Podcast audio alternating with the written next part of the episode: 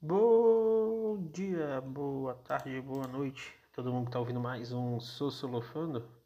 Hoje a gente vai falar sobre filosofia moderna e bora lá com a gente.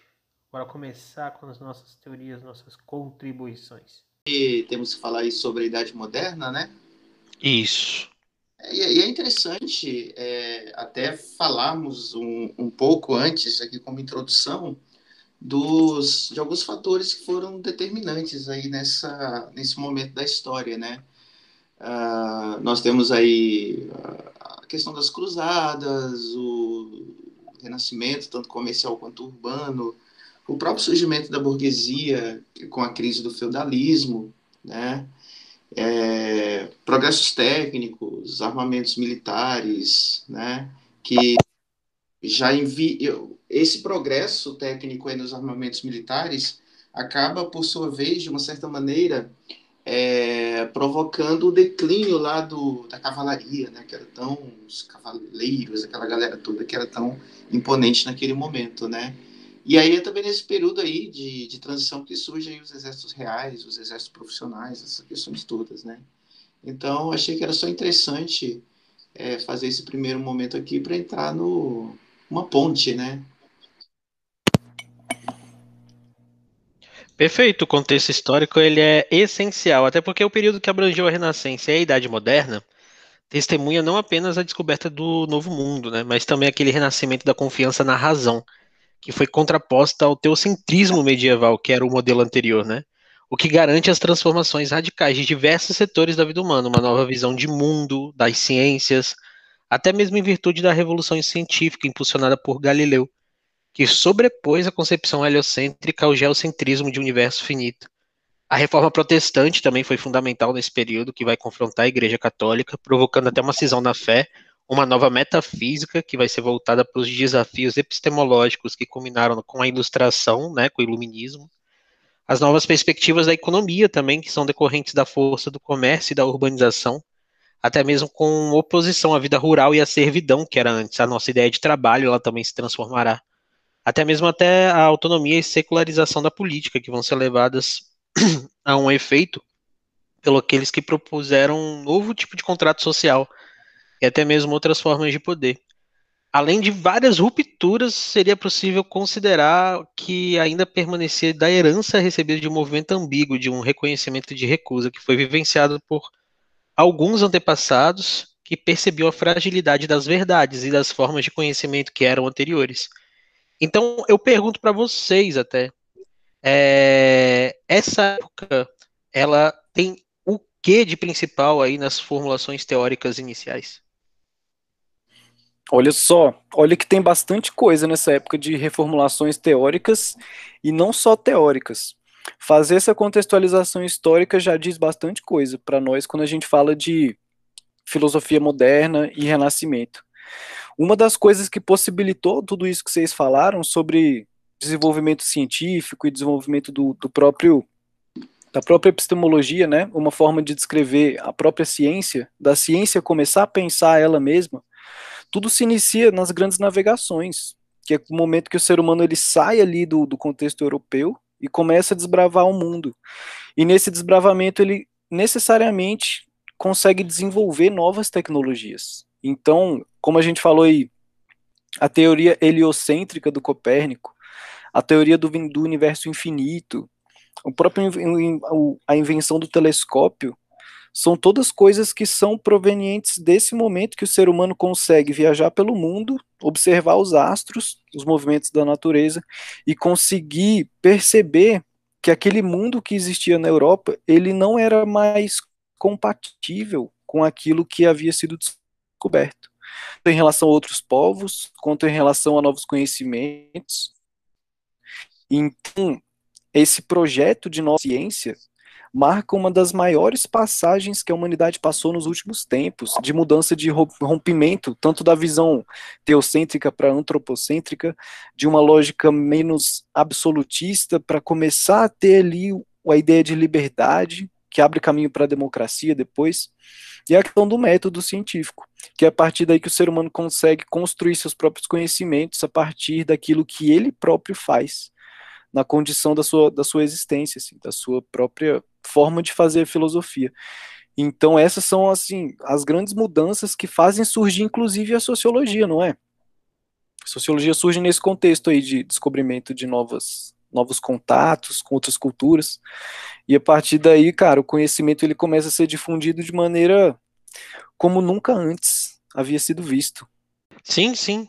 E é até por isso que quando a gente fala sobre essas rupturas da modernidade, a gente entende um movimento que é parte de uma revolução científica, obviamente, que acontece paulatinamente, gradualmente, com as rupturas. O Renascimento e o Humanismo, eles foram essenciais para que a gente chegasse à modernidade. Então, essa modernidade, ela passa por alguns períodos, desde aqueles movimentos das cruzadas que o Luiz citou, até mesmo os processos de colonização, até mesmo os processos de revoluções e tudo. O paradigma da racionalidade que a gente tinha antes da era medieval, vamos dizer assim, ele volta com força. E ele volta numa era em que a razão ela busca se libertar das crenças e superstições. Então a gente começa a mudar um lado mais subjetivo das interpretações por todos os processos para um lado mais objetivo. A modernidade representa até esse processo que modifica a imagem do próprio ser humano, né? E da concepção do mundo que cerca ele. A gente, né, no caso, cerca ele. E quando a gente fala sobre essa questão, não apenas científica, tem muito mais que se quebra além da ordem cósmica, vamos dizer assim, né? Entre as causas que antecedem. Até mesmo a ordem social. Quando a gente examina isso mais a fundo, a gente entende que as transformações são muito radicais. Porque há um questionamento de fato sobre o que a gente estava conhecendo, sobre como a gente estava conhecendo, e principalmente questionar aquilo. Aquele conhecimento da Idade Média é muito vinculado a uma estrutura de pensamento mitológico e às vezes até pertencentes a uma metafísica muito distante da racionalidade grega, vamos dizer assim, às vezes, por algumas formas de argumentação e tudo mais, começou a ser modificada muito porque as transformações elas começaram não se desligar dos processos, tá? Mas começaram a ter outros mecanismos, como os crescimentos de atividades comerciais, a troca cultural entre outras organizações sociais, o que vai propiciar maior circulação de valores, de informações, os novos centros que vão se urbanizar ao longo desse processo, o fortalecimento da própria burguesia, a formação gradual e lenta dos estados nacionais, com Portugal e Espanha começando, até criando condições para os movimentos reformistas, né, que questionavam o poder centralizador da Igreja Católica. Todos esses aperfeiçoamentos técnicos, inovações tecnológicas, isso tudo vai acontecer justamente no período em que a gente questiona o período anterior. Então a era moderna começa buscando essas formas corretas daquilo que a gente tem que ter. Então a gente tem algumas características do pensamento moderno, que é o antropocentrismo, que o indivíduo ele coloca a si próprio no centro dos interesses e das decisões. Né, as certezas da fé vão se contrapor à capacidade de livre exame, vamos dizer assim. Até na religião, adeptos da reforma vão defender o acesso direto ao texto bíblico, dando cada um o direito de interpretar, vai sair daquela ordem de que o padre ele dava a interpretação, né, ou a pessoa que ela estava vinculada mais como membro forte da igreja daria a interpretação. O racionalismo, que é uma característica forte também do pensamento moderno, que o poder exclusivo da razão vai ser de discernir, distinguir, e comparar, beleza? Principalmente ele vai se opor aos critérios da fé e da revelação, que acho que é uma das características mais importantes nesse período dessa ruptura. O saber ativo, que ele vai ter ali a forma de o saber adquirido de uma razão de uma aliança entre a ciência e a técnica, que deve retornar uma realidade para transformar, né, o mundo que está à nossa volta, e um método, que ele vai ser o rompimento entre a ciência e vamos dizer assim, e aquela filosofia aristotélica escolástica que instiga os intelectuais na busca de novos métodos de investigação filosófica e científica. Então a gente vai ter uma nova forma de entendimento que a gente cria as interações de uma ciência, uma ruptura entre a filosofia e a ciência propriamente dita, naqueles campos que a gente vai deixar mais em compartimentos, em caixinhas, né? Nossa... Bela explanação, Gabriel. Pegando aí o último tópico que você falou aí, de uma concepção aristotélica, estava até percebendo aqui que o movimento feito na Idade Moderna, ele lembra um pouco aquele movimento feito lá na Idade Antiga com o próprio Sócrates, né? Quando ele retira as questões mitológicas, quando ele retira as questões dos arqués, né, da própria natureza, e coloca o homem como elemento principal aí, e a esse homem atribui ética, e esse homem atribui moral. E você até falou, né, o desenvolvimento do antropocentrismo baseado nas questões humanísticas, né? Então nós vamos encontrar uma galera bem interessante aí, nós vamos encontrar Erasmo de Roterdã, nós vamos encontrar Giordano Bruno, o próprio Thomas More ali com a sua Utopia, com questões voltadas muito para essa questão antropocêntrica, voltada para o próprio homem, o homem capaz de gerir a si próprio, em contraposição com as ideias teocêntricas, né? E ainda essa visão aristotélica ela é bem interessante, porque o homem e sua própria materialidade, e esse homem racional, esse homem empírico, esse homem que tem que ter um método, esse homem o homem cartesiano. Então é um momento de muitas mudanças, de muitas transformações. O Renascimento ele tinha aquela ideia, né, de voltar à cultura greco-romana, aquelas questões todas. Então, esse período que envolve todas essas questões da Idade Moderna é um período de grande efervescência, tanto social quanto cultural. A sociologia, a Revolução Industrial, é realmente um período realmente interessante dentro de tudo isso. E sem falar nas artes também. As representações do corpo humano nas artes, elas começam a ser mais explícitas nesse momento, né? Então, o próprio antropocentrismo, que é essa visão que o ser humano pode ter a sua própria liberdade em torno do seu próprio conhecimento, e essa produção de si mesmo, mostra uma aproximação maior até do ser humano com as ideias do que a igreja possa representar nesse contexto. Então, todas essas mudanças, elas se expressam em todas as áreas da vida. Então, na arte isso acontece, na ciência, na política, na economia, porque logo depois a Revolução Industrial ela é fruto também desse desenvolvimento do comércio nessa época. E os grandes pensadores dessa época eles podem ser colocados também naquelas dualidades clássicas da filosofia, né? Quando a gente fala de racionalismo e empirismo, se o conhecimento ele está realmente no mundo das ideias, se o conhecimento ele está na racionalidade, ou se ele está na produção de novas experiências na realidade observável, né? Então esses tipos de questionamento eles são assim um grande marco na história da humanidade, quando se fala que a racionalidade ela seria um instrumento para conseguir conhecer verdades que sejam universais. E surge também nessa época, com todo esse método, uma tentativa que dá as características da modernidade, que é a ideia de que a ciência pode transformar a natureza através daquilo que ela faz. Então, a ideia do desenvolvimento científico, para ir além do conhecimento pelo conhecimento, é uma coisa que começa a aparecer nessa época, que é uma das coisas que contribuem para a formação do próprio capitalismo na relação do ser humano com a natureza, que é uma natureza mais utilitária, uma relação mais de uso, e isso junta aí os objetivos econômicos que se desenvolvem com os objetivos da ciência, que começa a se voltar para o mundo, para esse mundo que o ser humano começa a construir. Então tem vários filósofos, né, e vários pensadores dessa época. Um dos mais representativos é o Descartes, né? O Descartes, o David Hume, e logo mais em seguida até o Kant. Ele junta aí essa ideia de observação do mundo e de ideias para conseguir resolver aí uma questão filosófica que, inclusive, a gente deve falar em alguns próximos episódios, né? Sim, Igor. É super interessante isso que você falou, né? E é engraçado que, especialmente dentro desse contexto filosófico, a história ela tende a uma repetição ou uma reinterpretação, digamos assim, porque nós temos as teorias neoplatônicas e teorias neo-aristotélicas na Idade Média, na patrística e na escolástica, e é interessante esse ponto que você colocou aí, de um dualismo na Idade Moderna, especialmente nessa dicotomia que ocorre aí entre racionalismo e empirismo, né?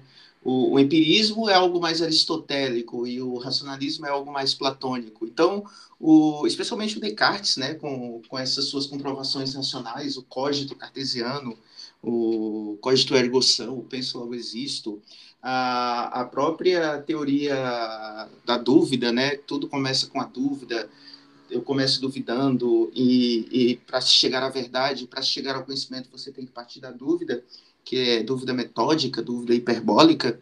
Então, tudo isso, de uma certa maneira, é uma interpretação, reinterpretação em um novo tempo de uma ideia que já foi feita lá atrás, que já foi pensada lá atrás, e ela é aplicada. Um outro tópico que você tocou muito bem é a questão da utilidade, né? Aí é nesse período também que nós vamos encontrar algumas vertentes do pensamento. Nós vamos encontrar, por exemplo, a questão do próprio utilitarismo ligado ao comércio, o mercantilismo. Então, são questões que nesse momento, que tem o homem como si, o homem como elemento de si, as ações elas são voltadas para esse próprio homem. O homem é o senhor de si. E o interessante disso tudo, uma imagem que vem à minha mente sempre que eu lembro de Idade Moderna, é aquela do Da Vinci, lá, o homem vitruviano. Porque é o homem em dimensões, assim. Eu acho... eu sempre lembro dessa imagem quando eu falo de Idade Moderna. E o Kant também, especialmente a questão do esclarecimento também, né? Que ele joga a responsabilidade para o próprio homem. É você que é o senhor de si. É você que tem que tomar as suas próprias decisões. Você não deve ser dominado nem por nada, nem por ninguém. Você tem que dominar a si mesmo. Você que tem que sair dessa minoridade que é confortável. Você tem que assumir a maioridade, né? Então, é humanismo puro tudo isso. E realmente, essa imagem também me vem na cabeça quando se fala de renascimento e modernidade, porque mostra o ser humano como centralizado, né? Essa imagem é muito representativa do Leonardo da Vinci, do homem vitruviano, porque é o ser humano ali no centro, indo em todas as dimensões, em todas as direções, então mostra uma certa centralidade do ser humano, estática, no sentido dele ser, assim, colocado quase que num pedestal, né? No centro da roda, e ao mesmo tempo o seu movimento, porque todas essas mudanças radicais do Renascimento até a modernidade, elas mostram a capacidade do ser humano se movimentar em várias direções, assim. Então é muito interessante, é muito representativo pensar dessa forma. Sim. Quando a gente entende isso, até a gente inicia uma problemática nesse período das duas formas de explicação que até a filosofia moderna vai se deter durante muito tempo, que é o racionalismo e o empirismo. Vamos começar pelo racionalismo? O que vocês acham? Beleza, tudo bem, tranquilo. Como que funciona esse racionalismo aí pra gente, Luiz? Então, o Descartes é o grande mestre aí do racionalismo. Lembrando que o Descartes ele é muito importante para a filosofia, para a matemática, enfim. É um cara que... ele defendia exatamente o poder da razão na determinação do conhecimento, né? Então era muito aquela ideia de que se eu consigo conceber algo real a partir da minha própria racionalidade, esse algo pode ser considerado real, verdadeiro, e eu não necessito necessariamente de uma materialidade desse objeto se a minha razão ela o compreende como verdadeiro. Óbvio que não é simplesmente cogitar e determinar que as coisas existem, né? O cogitar é apenas o ponto de partida, o primeiro momento, mesmo porque quando você cogita alguma coisa, você não sabe se isso é verdade. Por quê? Você está cogitando, você está aventando a possibilidade daquilo ser real ou não. Então, realmente, quando o Descartes ele coloca essa questão de como importante o ponto de partida para se chegar a um conhecimento verdadeiro, é aquela percepção de se partir de uma dúvida. Por quê? Se você não tem nenhuma dúvida, você não chega a lugar nenhum. É a dúvida que te leva ao conhecimento da verdade. Então, partindo de algo que você não tem certeza que existe, você chega à existência daquele objeto ou não. Tá? Então, é exatamente isso que ele fala. Tudo que eu começo, o meu ponto de partida é a dúvida. Então, ele começa duvidando, e ele chega a uma primeira questão, a uma primeira verdade que chama-se de verdade indubitável, que é o próprio pensamento, que ele pensa. E daí é que vem essa expressão bem famosa, né, que é o penso, logo existo, ou cogito ergo sum. Então, esse é o ponto de partida do racionalismo cartesiano, o cogito cartesiano. Perfeito isso, essa explicação foi boa do Luiz, hein? Porque o racionalismo ele aparece aí como um instrumento capaz de conhecer verdades universais. E essas verdades universais, elas dão o início da ciência, logo na modernidade, depois que ela termina, né? Porque a modernidade ela desenvolveu aí na contemporaneidade, logo depois, a ideia de uma revolução científica, né? Então, a ciência ela se torna uma busca pela verdade, e por ser uma busca, ela está sempre em reatualização. Então é muito interessante isso quando a gente fala de filosofia, que a filosofia ela busca respostas para as coisas, mas o mais importante é fazer as perguntas. E esse fazer a pergunta se encontra justamente na base dos pensamentos dos racionalistas e dos empiristas também, de certa forma. Porque para os racionalistas existe essa confiança total na razão como instrumento para conhecer a realidade. E esses princípios lógicos da racionalidade, eles vão logo de encontro com a ideia de que os nossos sentidos e as nossas observações, elas trazem uma certa possibilidade de confusão sobre a realidade. Então os racionalistas, eles partem do ponto de partida de que é o sujeito que pensa que conhece, e não o mundo pensado. Então existe essa dualidade aí entre o sujeito que observa e o mundo que chega até o seu observador. Para os racionalistas, o conhecimento do mundo está no sujeito que observa. E é bem isso que o Descartes fala, né? Porque ele diz aí na frase, né, do penso logo existo. E esse penso logo existo não é necessariamente o eu que pensa, o eu do ego, né? É o eu no sentido de que o seu ser, ele está imbricado, ele está constituído, ele existe dentro do pensamento. Então, a gente só existe enquanto a gente pensa, e é essa a ideia. Não seria o eu penso do eu do ego, né? Porque essa frase pode ser confundida nesse sentido. Então não é o eu que pensa, é a coisa que pensa, né? É o próprio pensamento em si. Exatamente. Até anotei aqui, Igor, que essa palavra minha é muito diferente, imbricado. Tomei nota aqui, depois eu vou pesquisar. Né? Mas é exatamente isso. O eu pessoa, o eu matéria, não faz muito sentido no racionalismo cartesiano, porque é o eu razão em si. Né, que deve determinar a superioridade é a própria razão.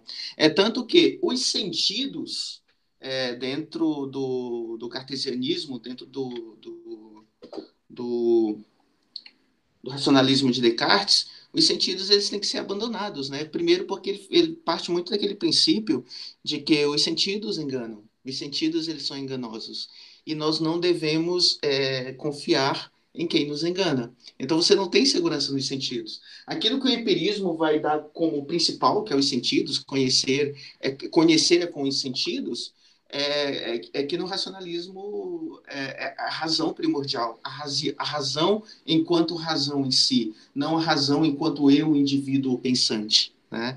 Então foi muito bem colocado aí por ti, especialmente aí com a palavra imbricado, que eu fiquei muito curioso para saber o que é, mas eu vou ver aqui. Imbricado quer dizer, eu acho, até onde eu sei, né, é onde está a coisa junta, ela vem junta, tá assim, conectado e não tem como desconectar. Então essa ideia de que o pensamento ele existe enquanto ele está acontecendo, e é isso que traz a existência. Então a existência ela depende da razão, então uma coisa é inseparável da outra. Ah, tá. É porque eu achei a palavra muito bonita. Vou adicionar o meu vocabulário. Adicionei no vocabulário. Cara, eu sinto muito nessa parte assim cartesiana, eu falo muito sobre Matrix, o filme, e sobre aquele filme Inception, A Origem, que a galera entra no sonho, do sonho e tudo mais. Porque quando a gente começa a pensar sobre aquilo que é real em si, a gente começa a ter alguns instrumentos que até nosso próprio cérebro pode nos enganar. Se a gente está em coma, por exemplo, é muito provável que o nosso cérebro ele formule reações químicas que simulem realidades para que a gente suporte melhor aquele momento em si. E é aquela parada que a gente sonhando, às vezes, a gente sente que aquele sonho era real, a gente tem essa impressão em alguns sonhos que a gente já teve na nossa vida. E a pergunta central é, será que tudo isso à nossa volta não é real? Será que isso tudo aqui faz parte de uma realidade ou não faz? E aí tem alguns filmes que eu gosto muito de citar, como Matrix, como esse Inception, que é muito legal, e até mesmo quando a gente para pensar em teorias contemporâneas, né, não só modernas, como a do Descartes, mas quando a gente para pensar nos sistemas de computação e até mesmo de simulação de jogos, isso é muito doido, né, porque já aparece uma galera falando, pô, e se tudo isso aqui for uma grande simulação e a gente estivesse simulando uma vida e tudo mais, o que é a realidade em si, o que garante ela, né? E a conclusão que o pensamento ele estrutura aquilo que é real, aquilo que vai garantir como essência a realidade, é muito boa, porque é a única coisa de fato que a gente não consegue questionar, né?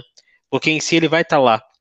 E obviamente a sua dúvida metódica também, que a gente não vai questionar em si. Sim, você já viu esses filmes? Sim, já vi todos, assim, inclusive, né? Mas é exatamente, tem aquela série Dark também, que brinca muito com essa questão. Perfeito.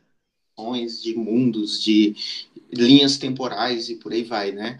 E é bem interessante, por incrível que pareça, eu amei essa série e não achei nem confusa e todo mundo achava que ela explodiu a cabeção, mas enfim, né? Situações. Todas essas questões, assim, elas são bem interessantes porque é aquela... Em filosofia nós temos muito... especialmente essa questão que a gente fala, nós chamamos aqui de questões universais, que são perguntas muito simples, que não têm respostas objetivas, e em filosofia nós buscamos respostas objetivas, né? O Igor até falou, né, que tudo é a pergunta, e às vezes a resposta nem é importante, né? Então, se não me engano, era Platão que falava isso, que uma pergunta bem formulada, ela não exigia uma resposta. Por exemplo, em filosofia também, que nós falamos aqui de pergunta, como que é a pergunta metódica, né? Alguma coisa nesse sentido. Né? A pergunta metódica é aquela que não requer uma resposta. Não, tudo, se é uma pergunta, tem que ter uma resposta. Né? Então, senão não seria uma pergunta. Mas são questões muito simples. Por exemplo, o Gabriel está falando aí de Matrix, de Inception. Quem somos? Por que somos? Para onde somos, de onde somos. Então, assim, são questões universais que ninguém consegue uma resposta objetiva e que, se um dia alguém conseguir responder essas perguntas, pronto, zerou tudo, zerou a vida, não temos mais perguntas, né? Então, realmente, o racionalismo e o empirismo, ele brinca muito com essas posições, né? Então... um é conhecer com a razão, outro é conhecer com os sentidos e com todos os sentidos, né? Que isso é muito importante. Realmente. Tanto que o David Hume, né? Ele falava que o hábito é uma das coisas que faz a gente conhecer as coisas.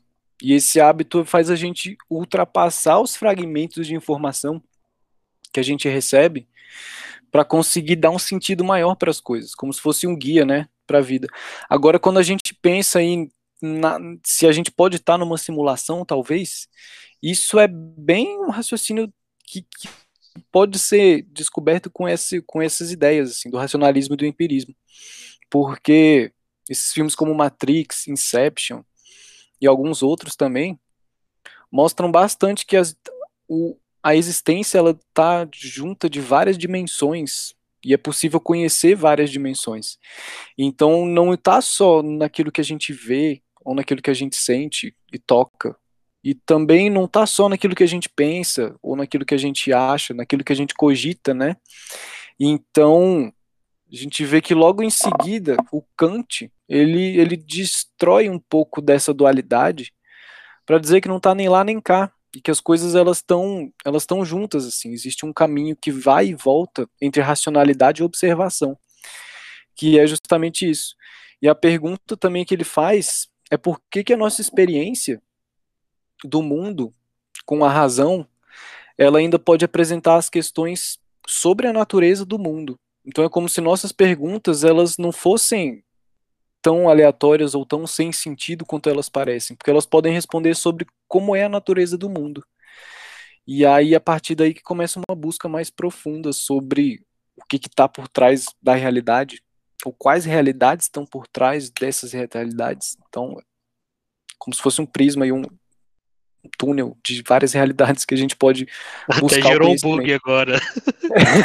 Você está descompugado. É, como fala, coisas imbricadas.